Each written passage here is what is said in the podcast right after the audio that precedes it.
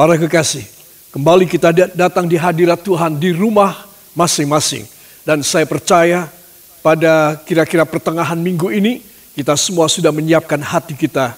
Saya yakin Tuhan hadir di antara kita. Amin. Para kekasih saya ingin kita meneriakkan kata haleluya tiga kali. Siap? Ayo angkat tangan saudara macam begini. Supaya saudara semangat ya. Mari kita akan berseru bersama. Satu, dua. Haleluya. Haleluya. Haleluya. Beri kemuliaan yang baik bagi dia. Puji Tuhan. Para kekasih inilah saatnya di mana saya dan Anda datang menghadap hadirat Tuhan. Bila saudara melihat lukisan ini, maka saudara melihat di sini pegunungan lalu hujan, ya. Wah, kalau sudah pegunungan sudah dingin. Hujan lagi. Itu sebab tidak heran di lereng-lereng pegunungan, daerah-daerah yang tinggi levelnya dari atas permukaan air laut subur. Ya, subur. Apa sebab? Oksigennya bagus, ya. Kemudian pengairannya bagus, iklimnya bagus, saudara. Nah, itu sebab ketika hujan, maka kita senang. Aduh, segala kekeringan sudah lewat. Ya, saudara, ketika saya masih kecil itu, kalau mau hujan itu mendung begitu, sumuk sekali. Jadi saya sama adik-adiknya, saya itu semua pakai baju tarsam saja. Ya, cuma celana pendek. Semua karena tidak tahan panasnya. Ya, maka kita akan berkata udano sing deres. Nah, ya. Tetapi lagu ini, lagu rakyat ini saudara, kelihatannya juga diadopsi oleh sebagian anggota gereja. Jadi kalau mau kebaktian jam 7 pagi atau jam 5 sore, jam 4 sudah mendung, maka mereka berkata, udano sing deres. Ben aku ora usah kebaktian. Amin. Nah, jangan. Ya, itu sebab Kata-kata pada zaman saya masih kecil, udano sing deres. Saudara itu apa maksudnya? Hujanlah yang keras. Senang sekali. Pada waktu kalau sudah hujan deras, wah saya sama adik-adik keluar. Ya, dan papi mami saya cukup toleran. Ya, saudara, ya wis ben lah. Ya, kalau daripada nakal di dalam rumah, mecahkan gelas, piring, kocok, mending di luar aja. Nah, maka kami bertiga, wah senang, bahagia sekali. Hujan-hujan sampai tidak karu-karuan, sampai sejam lebih. Saudara yang kekasih, hujan penting kan? Nah, saya akan berbicara tentang hujan. Hujan apa? Saudara, inilah yang akan membuat saya membuat judul yang agak menggelitik. Tumben Anda mau diajak hujan-hujanan. Saya akan mengajak Anda hujan-hujanan. Ya, dan saudara tidak usah pakai khawatir, saya masuk angin, dikeri, tidak usah pakai kerok-kerik segala macam. Engkau tidak masuk angin, engkau kemasukan berkat yang luar biasa bagaikan hujan dalam hidupmu. Yang percaya beri tepuk tangan bagi dia. Para kekasih, Yehezkiel fase yang ke-34 ayat 26 dan 27. Sebelum kita membaca yang di monitor, saya ingin mengajak kita membuka Alkitab dan membaca dari Alkitab kita. Yehezkiel 20 34 ayat yang ke-26 sampai dengan ayat 27. Saudara, beberapa kali saya membuat eksposisi khotbah dari ayat 26 sampai 31. Beberapa tahun yang lalu dan ini merupakan satu ekspositori daripada rangkaian uh, Bible study yang saya sampaikan. Saudara, dan ini sekitar empat, sekitar lima bulan saya baru menyelesaikan ekspositorinya. Nah, saudara, saya memetik ayat 26 dan 27. Siap kita akan membaca. Satu, dua. Aku akan menjadikan mereka dan semua yang di sekitar gunungku menjadi berkat. Coba tolong sepotong kalimat pertama kita resapi maknanya apa. Tuhan Allah berfirman, aku akan menjadikan mereka dan semua yang di sekitar gunungku menjadi berkat. Saudara, ya, belum apa-apa, Tuhan sudah menjanjikan. Semua katakan amin. Katakan luar biasa. Nah, lanjut. Satu, dua. Aku akan menurunkan hujan pada waktunya. Itu adalah hujan yang membawa berkat. Pohon-pohon di ladang akan memberi buahnya dan tanah itu akan memberi hasilnya. Mereka akan hidup aman tentram di tanahnya. Mereka akan mengetahui bahwa akulah Tuhan pada saat aku mematahkan kayu kuk mereka dan melepaskan mereka dari tangan orang yang memperbudak mereka. Amin. Katakan amin. Katakan amin. Beri tepuk tangan bagi dia. Wow, hebat sekali. Saudara, perjanjian ini dimulai dengan aku akan menjadikan mereka dan semua yang ada di sekitar gunungku, ya, aku akan menjadikan berkat buat mereka. Jadi, setting positionnya adalah kita harus ada di lereng gunung, sekitar gunung Tuhan. Ya, bukan di pantai, bukan di kota besar, bukan di padang gurun, tetapi di seputar gunung Tuhan. Apakah Anda dan saya mempunyai posisi yang tinggi di seputar gunung Tuhan? Sehingga saya dan saudara akan dijadikan berkat. Ya saudara, dan ini adalah perjanjian yang luar biasa dari Tuhan bagi kita sekalian. Itu sebab dia mengatakan, pohon-pohon aku akan menurunkan hujan pada waktunya. Ya saudara, hujan pada waktunya. Dan saya dan saudara harus yakin Tuhan kalau saya ada di seputar gunung Tuhan pada satu level yang cukup tinggi. Makin dekat dengan kekudusanmu Tuhan, saya akan menjadi berkat. Bukan cuma saya dihujani berkat saja. Itu ada nanti ditulis. Aku akan menghujani kamu dengan hujan yang membawa berkat. Tetapi kamu menjadi berkat. Kalau saudara diberkati harus menjadi berkat. Jangan diberkati saudara menjadi egois. Saya diberkati, saya menjadi egois. Saya harus menyalurkan, menjadi berkat. Bila mana saya dan Anda bisa demikian, maka firman Tuhan dan perjanjian Allah ini akan terjadi kenyataannya. Bukan cuma perkataannya, tetapi kenyataannya. Semua katakan, bila saya dekat dengan Tuhan, firman menjadi kenyataan, bukan perkataan. Amin. Ini penting sekali. Itu sebab para kekasih, saya masih ada dengan background lukisan tentang gunung yang kehujanan atau gunung yang hujan. Saudara, dalam ayat 26 yang tadi kita sudah baca, aku akan menjadikan mereka dan semua yang di sekitar gunungku menjadi berkat.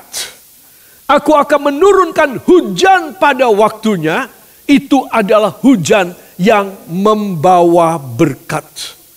Jadi bedakan, ada hujan yang membawa berkat, lalu kita menjadi berkat.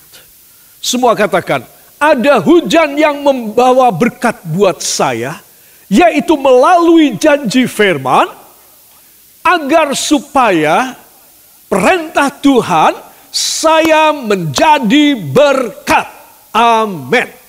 Nah, hebat sekali. Kalau saudara menjadi berkat, disalurin terus. Hujan terus. Sehari 24 jam, seminggu 7 hari, setahun 365 hari, engkau dihujani terus. Tetapi kalau engkau tidak menjadi berkat, Engkau hanya mau menerima hujan yang membawa berkat? Ya, gak bisa. Banjir nanti engkau mati kelelep. Itu sebab banyak orang Kristen tidak mengerti pelajaran firman. Itu sebab Tuhan pada sesuatu level berkat Tuhan harus menghentikan. Itu keran harus ditutup sing rapet. Supaya kita tidak tenggelam karena kebanjiran. Sadar? Ini penting. Jadi bila mana saya dan saudara hanya mengharapkan hujan yang membawa berkat, tetapi kita tidak mau menjadi berkat seperti kalimat pertama ayat 26 tadi, saudara, maka berkat itu sebentar. Maka pada waktunya Tuhan akan membuat erat, akan memperketat berkat buat kita. Sampai saya dan saudara kelabakan, lo Tuhan Kok tiba-tiba dihentikan? Kenapa Tuhan? Tuhan bilang, kalau aku tidak hentikan, karena kamu tidak menjadi berkat, buat pekerjaan Tuhan, buat orang lain, kamu kelelep, kamu mati, lemes, tenggelam. Jadi aku berhentikan. Sampai kamu nyadar, sampai ada hamba Tuhan memberitahu rahasiaku. Kalau engkau berjanji menjadi berkat, tak buka lagi kerannya. Maka engkau bisa kembali menerima hujan berkat sampai engkau menjadi berkat. Yang sudah mengerti firman ini, beri tepuk tangan bagi Tuhan Yesus. Haleluya. Itu sebab saudara, yuk saya ajak hujan-hujanan. Ya, di lereng gunungnya, di lereng gunungnya ayo kita hujan-hujanan di sepanjang tahun. Ya saudara, mungkin saudara berkata, ah nggak mungkin di lereng gunung hujan setahun. Ya saudara, pada prinsipnya lereng gunung itu selalu dingin dan selalu berembun. Embunnya tebal dan karena diferensiasi daripada temperatur udara, maka hampir sepanjang tahun lereng gunung selalu dibasahi hujan. Ya, itu beda. Di sana tidak dikenal tentang musim karena dia akan selalu hujan. Ya, para kekasih, itu sebab Anda dan saya kita harus yakin. Ada tiga pelajaran di dalam apa yang saya sampaikan khotbah saya ini. Jadi sekali lagi, hujan 24, strip 7, strip 365. Ya, itu akan menghasilkan apa? Satu, panen dan happy. Katakan saya akan panen dan happy. Dua, katakan saya akan menerima hujan berkat untuk menjadi berkat. Tiga, katakan saya akan mengalami mujizat ilahi yang mau beri tepuk tangan bagi dia. Haleluya. Para kekasih, sudah pasti ini menjadi kerinduan hati kita. Kita masuk yang pertama. Saudara dari kisah para rasul, pasal 14 ayat yang ke-17, mari kita akan baca bersama. Kisah para rasul pasal 14 ayat yang ke-17. Satu, dua. Namun ia bukan tidak menyatakan dirinya dengan berbagai-bagai kebajikan, yaitu dengan menurunkan hujan dari langit. Ya, ini tema kita. Dan dengan memberikan musim-musim subur bagi kamu. Ia memuaskan hatimu dengan makanan dan kegembiraan. Amin. Katakan wow. Ya, ayo tengok samping Anda ada istri atau suami atau anak atau orang tua katakan mau apa tidak. Ya. Gelem opo ora. Ya, mau apa tidak. Nah, saya yakin kita semua mau, kita semua ingin, ya. Itu sebab kita perlu menelusuri dan menganalisa dua kalimat pertama di atas yang rodo angel. Apakah dia? Namun ia bukan tidak menyatakan dirinya, itu kalimat pertama, dengan berbagai-bagai kebajikan. Namun ia bukan tidak menyatakan dirinya berarti ya ringkesnya apa? Ya eh, pokoknya apa? Dia menyatakan. Saudara, bisa saja Rasul Lukas, kisah para rasul ditulis oleh Lukas, bisa saja Lukas menulis, namun ia menyatakan dirinya dengan berbagai-bagai kebajikan. Tetapi dia menggunakan perkataan yang mempunyai makna. Namun ia bukan tidak menyatakan dirinya. Jadi Rasul Lukas sedang menekankan dia menyatakan dirinya. Jadi dia bukan tidak menyatakan dirinya loh. Dia menyatakan dirinya. Jadi saudara mesti tahu betapa ekspresif kalimat yang indah ini. Bahwa dia menyatakan dirinya dalam cara apa? dengan berbagai-bagai kebajikan. Ya, dan menurunkan hujan dari langit dan memberikan musim-musim subur dan memuaskan hati kita dengan makanan dan kegembiraan. Amin. Contoh, sekarang di masa COVID-19 ini, kalau kita sudah lama tidak makan yang ya biasanya kadang-kadang dua bulan sekali atau sebulan sekali kita ajak isi keluarga pergi makan sama-sama di warung lah, di pinggir jalan, di, di tenda lah atau di restoran yang mahalkah. Sekarang kita tidak bisa kan? Nah, tiba-tiba saudara mendapat kiriman. Ya saudara. Nah, kalau sudah mendapat kiriman, waduh isinya banyak sekali. Dan yang kita belum pernah makan. Bayangan, bayangkan di musim paceklik ini, di musim kita kekurangan saat ini, kita self isolating saat ini, kita menerima kiriman yang banyak. Saudara, wah saudara, engkau melupakan mau keluar, tidak jadi. Aku di sini sudah makan, aku sini cukup berkelimpahan.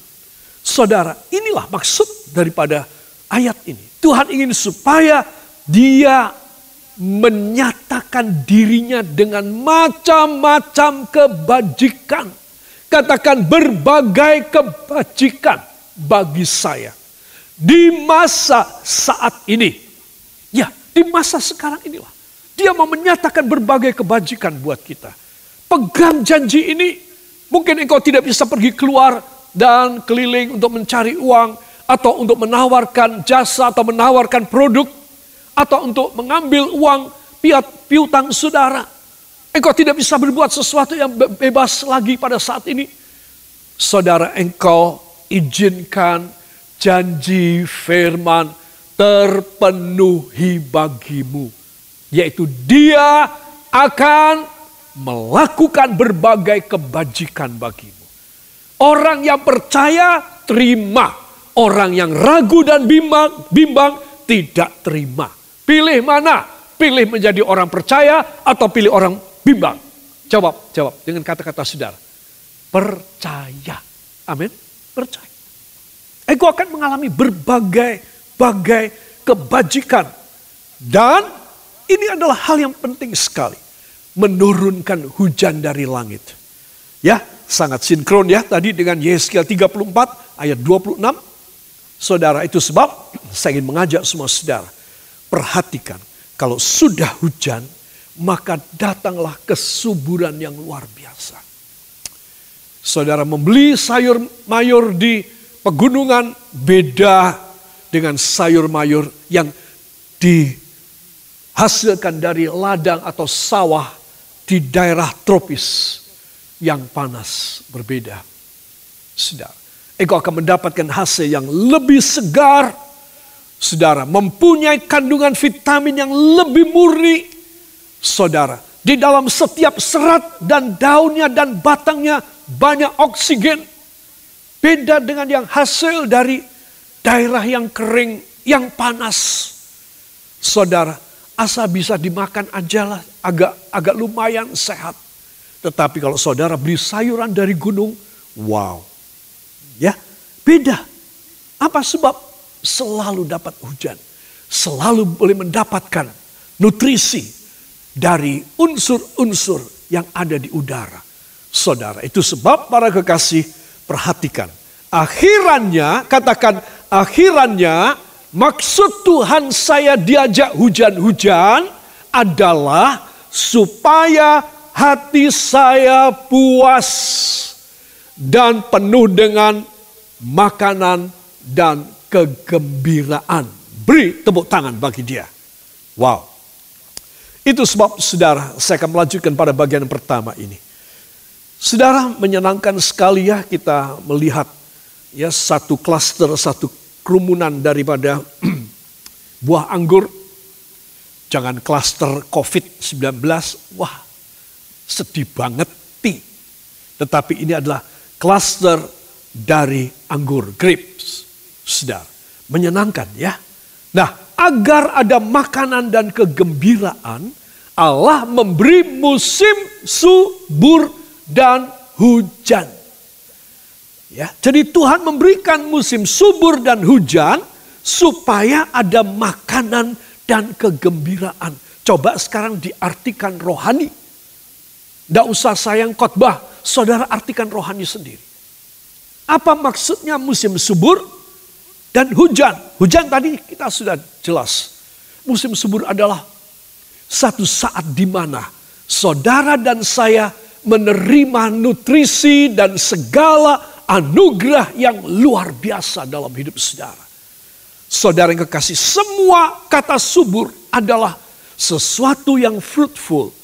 Sesuatu yang akan menghasilkan. Seringkali saya dan saudara ini bukan menghasilkan. Tapi cuma kelewatan. Saya ulangi. Sorry ya. Seringkali kita ini bukan menghasilkan. Tapi cuma kelewatan.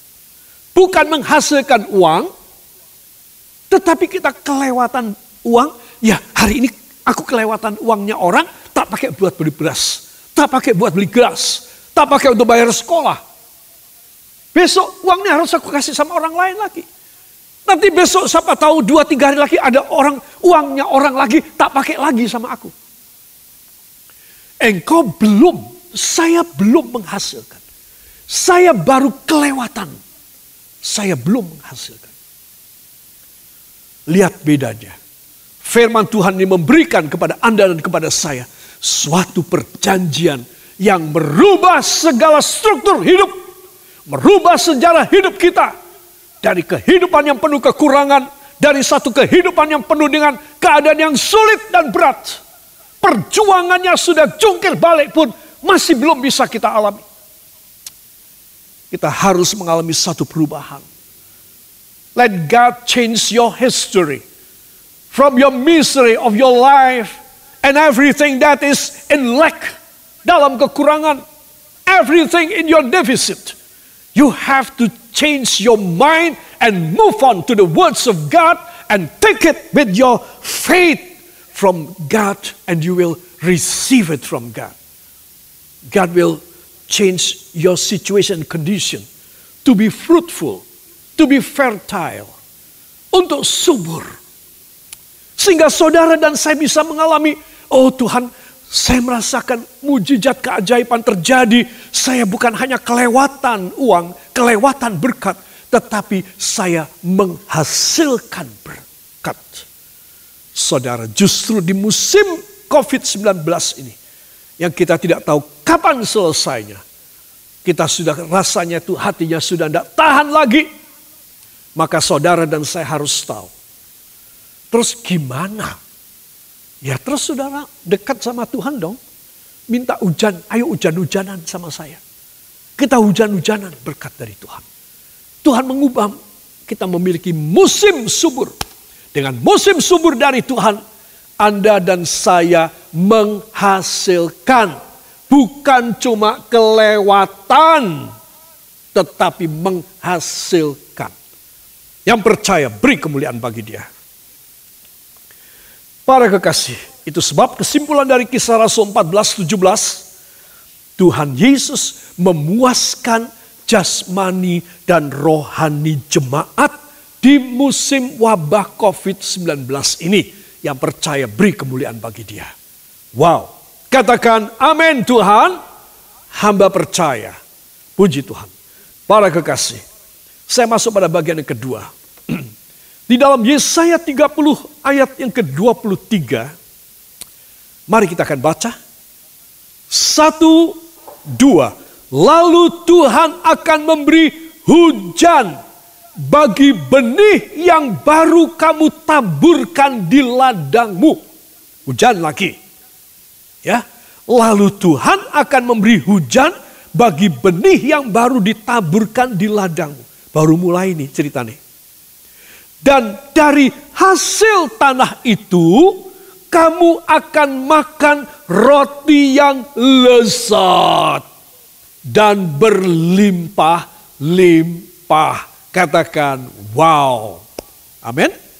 Saudara ayat ini singkat ya, tetapi menyenangkan banget. Saya anjurkan kalau kita lagi kelaparan baca ayat ini. Ya, lalu Tuhan akan memberi hujan. Hujan. Bagaimana kita bisa hujan terus? kalau kita ada di seputar gunung Allah. Amin. Dan hujan bagi benih yang baru kamu taburkan di ladangmu. Dan dari hasil tanah itu, benih itu menghasilkan buah, kamu akan makan roti yang lesat dan berlimpah-limpah. Heran ya, masa sih Tuhan saya nabur benih, biji tak tabur, tahu-tahu keluar hamburger Tuhan. Roti yang lesat katanya. Sandwich yang enak Tuhan. Oh roti abon Tuhan. Masa tiba-tiba keluar dari benih yang saya tabur, roti yang lesat. Ini ada rahasianya. Saudara, apa maksud Tuhan? Maksudnya adalah kalau kamu sudah menabur, kamu kerja di ladangku, kamu tidak usah khawatir. Aku tidak akan memberi kamu bahan-bahan mentah. Raw materials. Semua hasil yang mentah saja. Gabah, padi, biji gandum. Semua yang raw materials. Semua hasil yang kasar yang belum terolah. Kalau kamu kerja buat aku, kamu menabur benih, kamu ada di bawah hujan yang aku berikan kepadamu, aku kamu mau kerja di ladangku anakku. Hasilnya kamu akan makan sesuatu yang lesat. Aku yang menjadikan mujizat di dalam hidupmu. Yang percaya beri kemuliaan yang baik bagi dia. Heran lu saudara, kenapa tidak ditulis dan tanah itu, dari hasil tanah itu kamu akan menggiling padi. Kamu akan menggiling gandum. Kamu akan membuat adonan roti. Kamu akan memanggang roti. Dan kamu akan makan. Begitu kamu memetik hasilnya. Aku memberikan hasil yang paripurna. Hasil yang bagus. Kamu tinggal makan yang lesat. Dan satu roti yang lesat bukan diparuh jadi sepuluh atau jadi lima atau jadi dua kamu boleh makan beberapa, setiap orang boleh makan berkelimpahan. Wah itu roti apa ya? Roti apa itu ya? Oh mungkin roti ini mungkin. Ya saudara, roti yang lesat. Roti yang menyenangkan. Wah itu lihat ya baru kemepul itu ya. Saudara, ini roti yang menyenangkan. Saudara, makanan roti yang lesat berlimpah-limpah. Katakan, saya akan diberi jaminan roti yang lesat berlimpah-limpah dalam nama Yesus. Amin. Yang percaya, pejamkan mata. Tundukkan kepala dan datang kepada Tuhan. Bapa yang baik di dalam sorga, hamba telah menyampaikan sedikit dari kehendak isi hatimu kepada para kekasih di rumah masing-masing atau di dalam kendaraan mereka. Ulurkan tangan kasihmu dan jangan tinggalkan mereka. Karena mereka sekarang mengerti kehendakmu. Mereka belum terlambat untuk kau permuliakan. Mereka akan makan roti yang lesat berlimpah-limpah dalam nama Yesus. Karena mereka mau memposisikan diri mereka ada di lereng gunung Tuhan. Mereka akan berhujan-hujan bersama dengan hambamu seumur hidup kami kami akan berhujan-hujan di bawah hujan yang membawa berkat. Sehingga kami boleh menjadi berkat bagi orang lain. Diberkatilah para kekasih. Angkat dua tangan, ucapkan terima kasih kepadanya. Terima kasih Bapa. Terima kasih Yesus. Terima kasih Roh Kudus. Hamba menerima firman, menyimpan di dalam hati hamba, supaya hamba tidak berdosa kepada Tuhan. Hanya di dalam nama Tuhan Yesus Kristus, Juru Selamat dan Penebus kami. Dan kita semua yang percaya, kita semua yang percaya diberkati, mengaminkan. Amin. Beri kemuliaan yang baik bagi dia.